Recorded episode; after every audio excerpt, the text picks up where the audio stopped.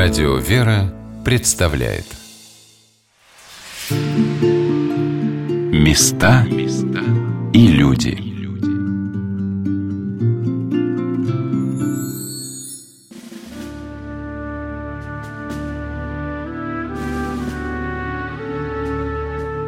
С момента окончания Великой Отечественной войны прошло больше семи десятков лет.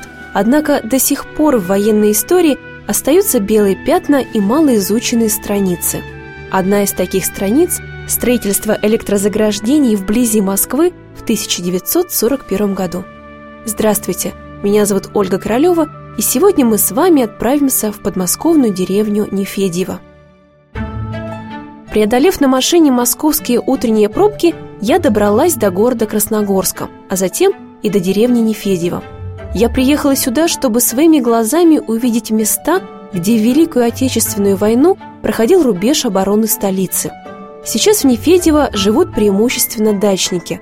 Двухэтажные коттеджи соседствуют с маленькими домиками местных жителей. О том, что здесь в 1941 году шли кровопролитные бои, напоминает большой мемориальный комплекс в самом центре деревни.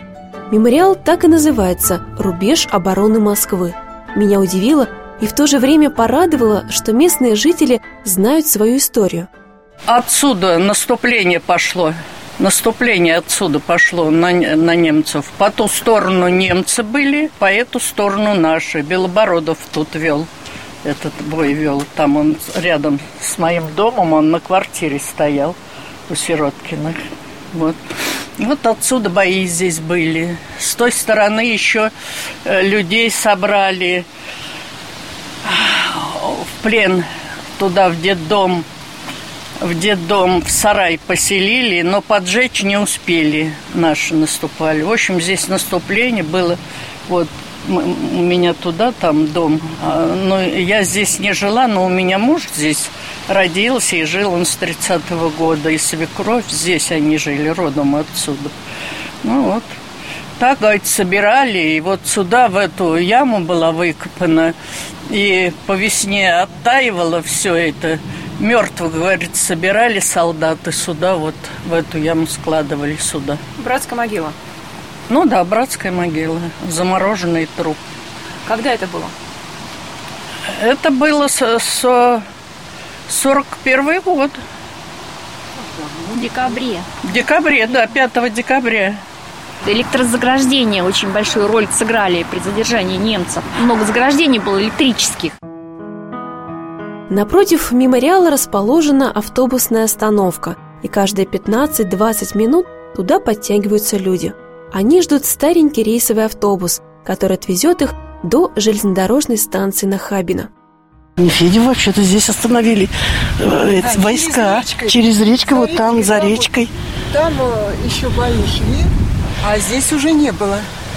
А местные, как рассказывали, здесь, когда бои были, вот здесь вот избы солдат столько много было, они в избы, э, мороз сильный был, 41 год, и стояли вот, чтобы хоть погреться, вот прижавшись друг к другу. Некоторые избы разбирали. Ну, чтобы топить или как там. Нет, ну здесь как раз вот остановили рубеж. Да, здесь остановили. Здесь остановили. Вот, здесь... Э, Потом уже там наши туда пошли. Но немцы уже все. Вы знаете, что я хочу сказать? С детства, я 44 -го года, я знаю, что здесь 23 февраля всегда сюда, в Нефедево, приезжали. Э, поход был лыжный. На лыжах мы от, Красно... от Красногорска и вот сюда, вот на лыжах вот Когда это шли. было на лыжах пошли? Ну и вы знаете, это какие годы? Ну, во, ну конец 50-х годов, как вот я помню. Это уже это было все. И так я знаю, что мой сын 74 -го года, он тоже сюда. Приходили сюда просто на лыжах как? Ну, как, как память, память да, 23 февраля. Вы знаете что? Э, дача у нас появилась э, в, в конце 80-х годов. Здесь мы вот эти елки вырубались. Но здесь монумент потом небольшой здесь вот появился. Небольшой, да. Он был, ну, вот там вот, где вот Его большой, в декабре он был 81-го маленький. построили. Да, но он был небольшой, низкий и только из черного гранита. По-моему, вечный огонь, по-моему, позже появился. Ну, видимо, потом, по мере... Потом, да, да, да. э, Ну, Его как? дополняли какими-то Да, да, да. элементами. А это все уже позже появилось. Это же наши деды, прадеды, родители. Это память. Чтобы Ее знали нельзя наши стирать. внуки и правнуки. А то так все забудут. А нельзя, чтобы это забывалось. Мой спутник Петр Карапетян, в прошлом военный журналист, а теперь сотрудник пресс-службы Московской объединенной электросетевой компании. Он согласился встретиться со мной в Нефедево и провести для меня небольшую экскурсию. Вместе с ним стучимся в ближайший к мемориалу дом. Там, по словам местных, должна жить женщина, которая помнит войну. Деревянной избе с зеленой железной крышей на вид не меньше полувека. К нам выходит внук той самой женщины. Дом номер 19. Работает ли звонок-то? Здравствуйте! Здравствуйте. Мне сказали, что здесь есть пожилая женщина, местная жительница, жива еще, которая знает про Нефедева, про историю Нефедева. Про бои, про войну ему расскажет. Бабушка у нее уже памяти нет ничего. Не помнит, ничего не Нет, помнит. нет. А вы знаете, что здесь было? Вот что тут бои проходили, что здесь рубеж проходил? Ну, я слышал по разговорам, а как? Есть еще такие с- старички, которые помнят, которые, может быть, рассказывают. Есть это, если только в казино. А здесь, в Нефедеве, я даже не знаю, кто здесь остался. Радуясь про себя, я как раз планировала съездить в соседнюю деревню Козина, чтобы встретиться с местным священником. Вот и расспрошу его об этом. А пока вместе с Петром Карапетяном знакомимся с самим мемориалом. Немцы шли вон по той дороге. Вон дорога. Это получается с э, запада. Э, Они шли, на Волоколамку их не пустили, и они шли вон оттуда, из района Истры. Истру-то они же взяли и шли на Москву. Вот если бы они прошли бы этот рубеж, все, дальше уже никто бы не остановил их. 18 километров до Москвы. Петр указывает на дорогу, петляющую между домами. Мемориал стоит на холме, и если бы не современные дачные постройки, то вся местность была бы как на ладони. У подножия мемориала течет река Грязевка. Она разделяет деревню пополам, и в 1941 году враг занял ту половину Нефедева, что за рекой. Вот по той дороге немцы шли, немецкие танки. Из 18 танков, а вот видите, вот танк стоит. Вижу танк. Вот на этом месте стоял танк лейтенанта Павла Гудзя. Вот он подбил 10 танков и остановил их там. А вот ему памятник там, идемте к памятнику. Почему здесь стоит? Потому что вот именно здесь их остановили. Вот дорога, по которой немцы шли. То есть именно здесь было остановлено наступление да, немцев, вот, поэтому вот, здесь... вот танк. Ну, это другой танк, конечно, современный. Вот генерал-полковник Гудь. Тут он генерал-полковник. А когда сражался с танками один, это был лейтенант Гудь. Павел Гудь. Сегодня на волнах Радио Вера мы рассказываем вам о малоизвестных страницах Великой Отечественной войны, а именно о строительстве электрозаграждений на ближних поступах к Москве. Известно, что в конце ноября 1941 года за деревню Нефедево шли ожесточенные бои, и 30 ноября немецкие танки захватили часть деревни.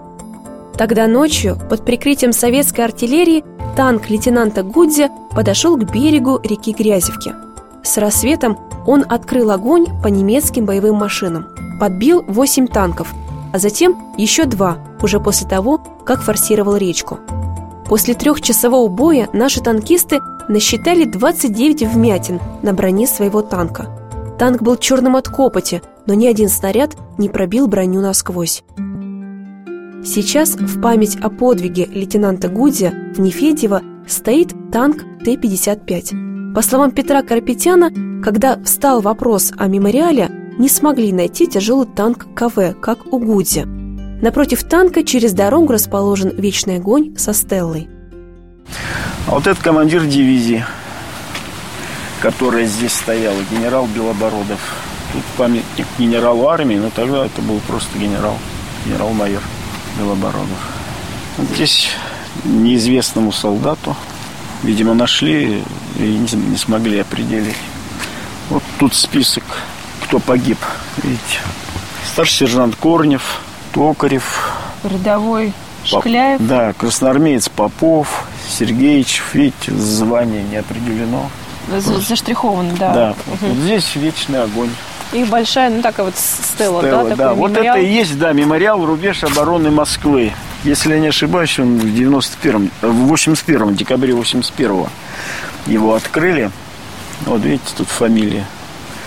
Рядовой Кириченко, Ковалев, в основном рядовой состав. В основном рядовой, Ну, да. да, Мгм. 9-я гвардейская стрелковая дивизия. Командовал этой дивизией вот генерал Белобородов.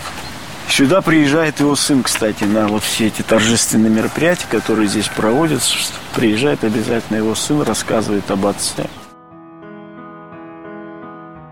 Да, вот этот э, знак, вот эта стела, вот видите, Белобородов, обращаясь к бойцам, находившимся в окопах. На околице деревни Нефедево, наполовину захваченной противником, я сказал, помните, браточки, ну некуда нам отступать. Нет такой земли, куда мы можем отойти, чтобы нам не стыдно было смотреть в глаза нашим людям. Генерал армии Белобородов. Это его цитата. Да, это его цитата. Вот его дивизия здесь стояла на этом рубеже.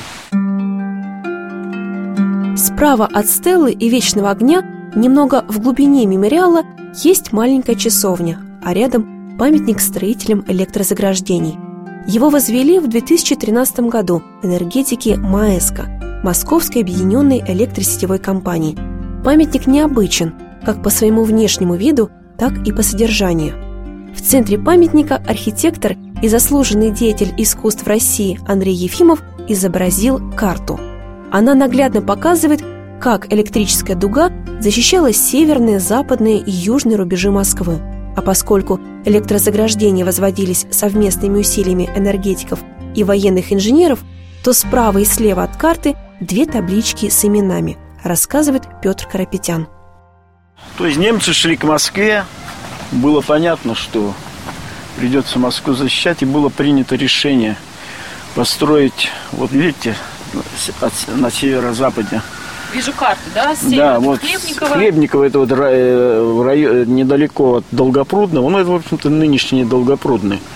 И вот так вот полукольцом, вот аж до Подольска. Битяково, Домодедово, Да. Подольск, вот такой Да, вот. да, да, вот так вот. Потому что немцы же шли с се- с запада, и вот северное направление тоже было опасно. И вот здесь построили за два месяца буквально электрозаграждение более 200, 200, э, 200 километров, 212 километров. Даже сейчас трудно понять, как это им удалось все это сделать буквально за два месяца. И осенью, зимой уже все это было готово. И э, было зафиксировано несколько скачков напряжения. То есть немцы пытались пройти скачок напряжения, значит, кто-то пытается. И отходили, потому что поняли, что проходить без, не, не пройдут. Людмила Васильевна и Владимир Петрович живут в городе Красногорске, а в деревню Нефедево, что под Красногорском, приехали с внуками, чтобы рассказать им о войне и обороне Москвы. Вместе с ними стою у памятника строителям электрозаграждений. Вот это видишь, вот это, смотри, это изоляторы. Вот это. что они Я делают? просто электрик, вот это изоляторы. Но, э, как я понимаю, вот наматывались сюда провода, и, очевидно, по ним пропускался какой-то ток, который не позволял э, это, потому что вот сейчас давай. Нет, заграждение Начальником Москвы, специалистами инженерных войск и Мосэнерго. Видишь, и эти сооружения, вот это, очевидно, это линия, которую Да, они делали. вот Вот видишь, вот она. Вот-вот-вот, это и есть электрозаграждение. Вот она, правильно. А? Тут молнии нарисованы. Вот именно молнией нарисовано, что это поражение электрическим током. Понял меня? Да. А это, наверное, были отсюда... И- А, электричество отсюда электричество подавалось. подавалось. Смотри, Я- сейчас я объясню. Вот отсюда подавало электричество на этот кусок. Вот. И отсюда, значит, из Боброва, Зименки, Рассказова и Стрыг... Строгино. Строгин. Из Москвы, что ли? Строгино-то же это в Москве. с подстанций. Это видно подстанции, с которых подавался электрический ток на это электрозаграждение. Ты понял? Да. Это кабели, спецкабели определенного сечения. Рассчитано это все. Это же, видите, инженерные войска. Значит, это инженеры рассчитывали это все. И, естественно, продали. Это вот один кабель. Из одного вот здесь было разветвление на три кабеля. И все. Элементарно это электрический ток пускали. А вы впервые на этом мемориале? Нет, мы были, когда тут не было такого, как вам сказать, э, вот этого не было. Мы очень давно были. А сейчас тут большой комплекс сделали. Молодцы, молодцы. И территорию, главное, тут прихватили, там.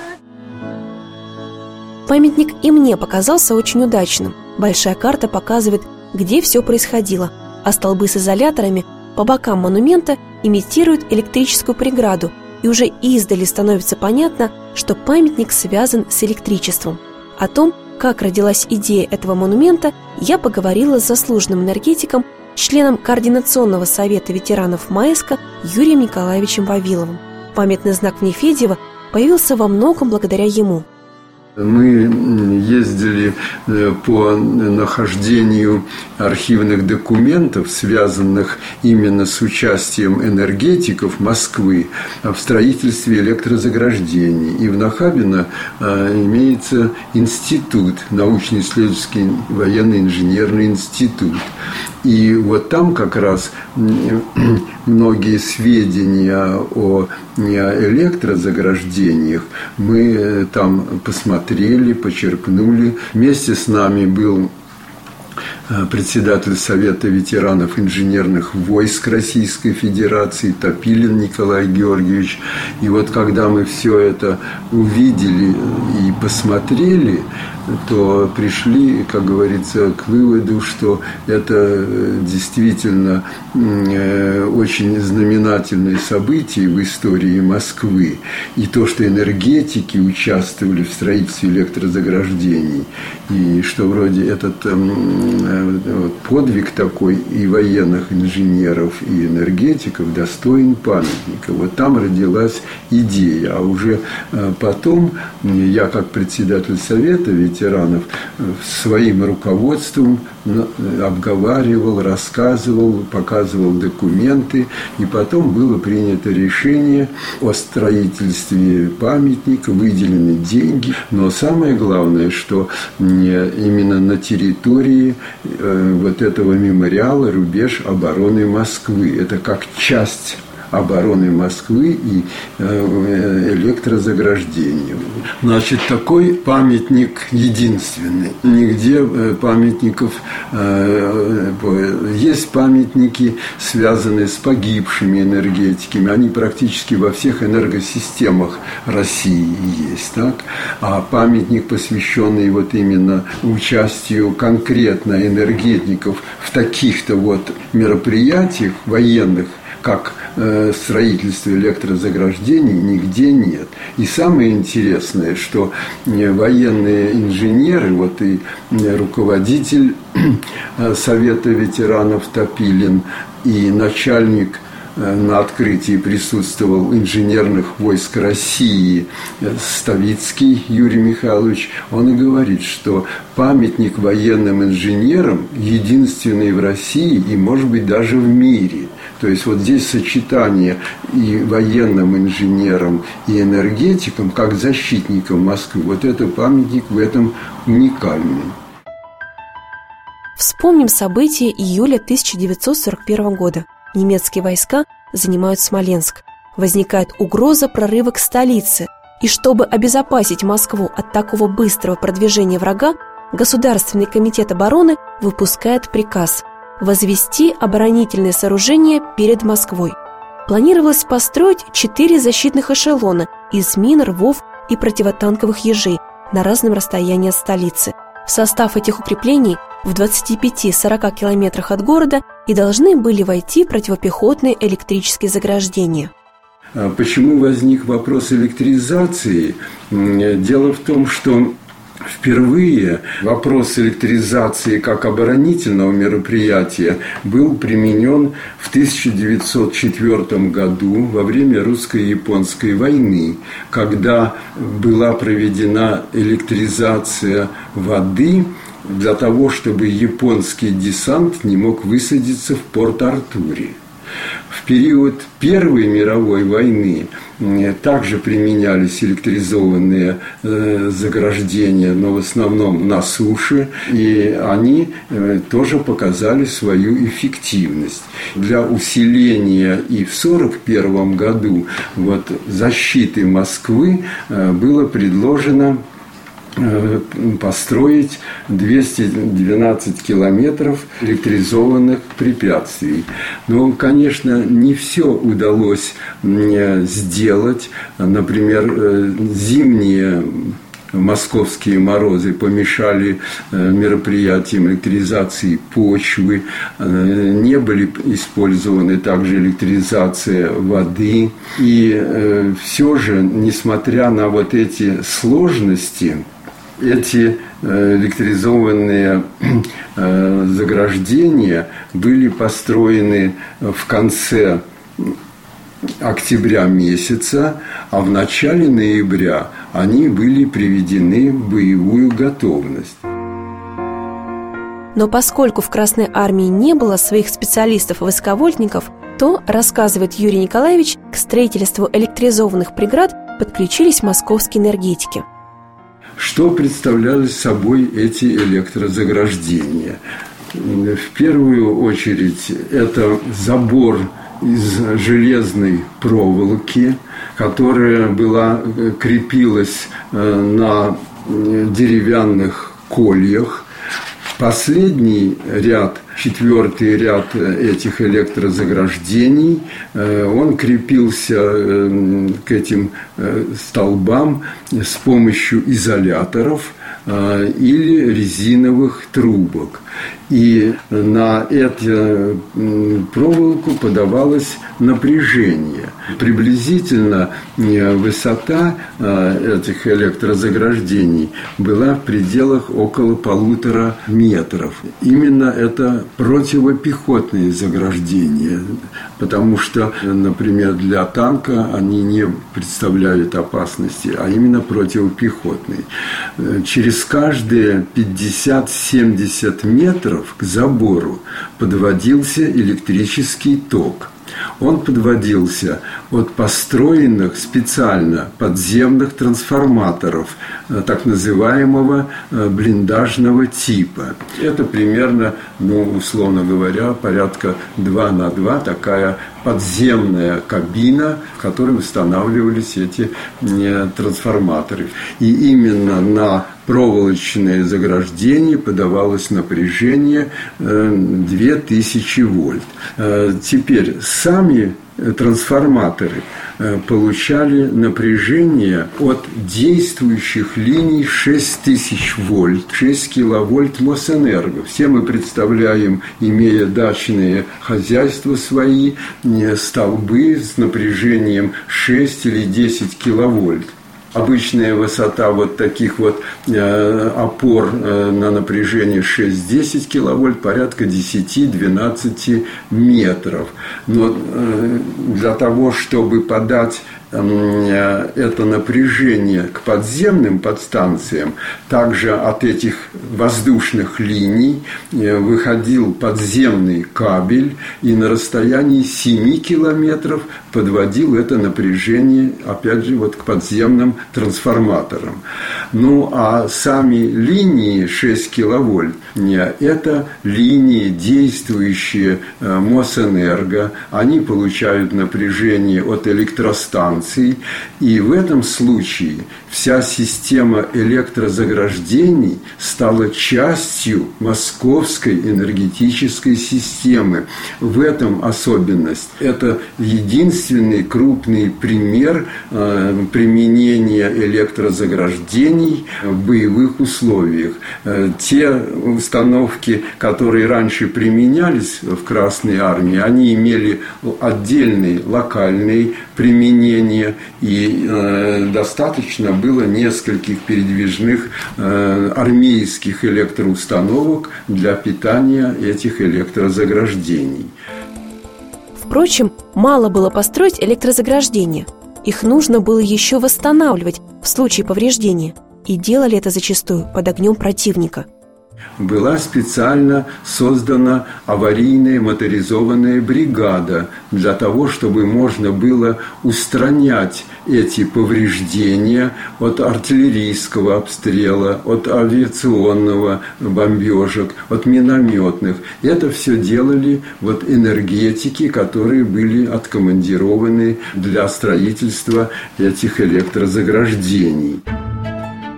Имя Матвея Ивановича Комарова выбито на памятнике строителям электрозаграждений в деревне Нефедево под Красногорском. С самого начала работ, с июля 1941 Матвей Иванович строил подземные подстанции и проводил кабели. Все делали вручную, не спали сутками, но сдали свой участок заграждений вовремя. Об этом времени Комаров потом расскажет. Нам всегда приходилось начинать на нейтральной полосе, иногда у самых немецких окопов – Помню ночь в Подмосковье. Непрерывный огонь врага. Нельзя даже пошевелиться. Впереди поле, к которому надо подвести кабель. Три часа пролежал на мокром снегу, пока не подошли наши. Матвей Иванович Комаров дошел до Берлина и даже расписался на стене Рейхстага, а после войны вернулся в электрические сети, рассказывает сотрудник пресс-службы МСК Петр Карапетян. Он вообще был очень известный человек, очень известный бригадир линейщиков. Впервые в Советском Союзе он перекидывал э, линии опоры ставил через э, канал имени Москвы, но не э, через водную преграду. Сюда на памятник электрозаграждений энергетиков молодых привозят, рассказывают, в каких условиях люди строили. Понимаете, вот немец идет реальный, идет, идет реальное боестолкновение. Они работали без перерывов на обед. То есть, когда ты вот начнешь, грубо говоря, да, говорить о том, что мне тяжело, мне хочется отдохнуть, мне хочется, ты вот вспомни, как люди работали. Никто никаких условий для себя и не просил там особых. Память Забывать нельзя. Места и люди.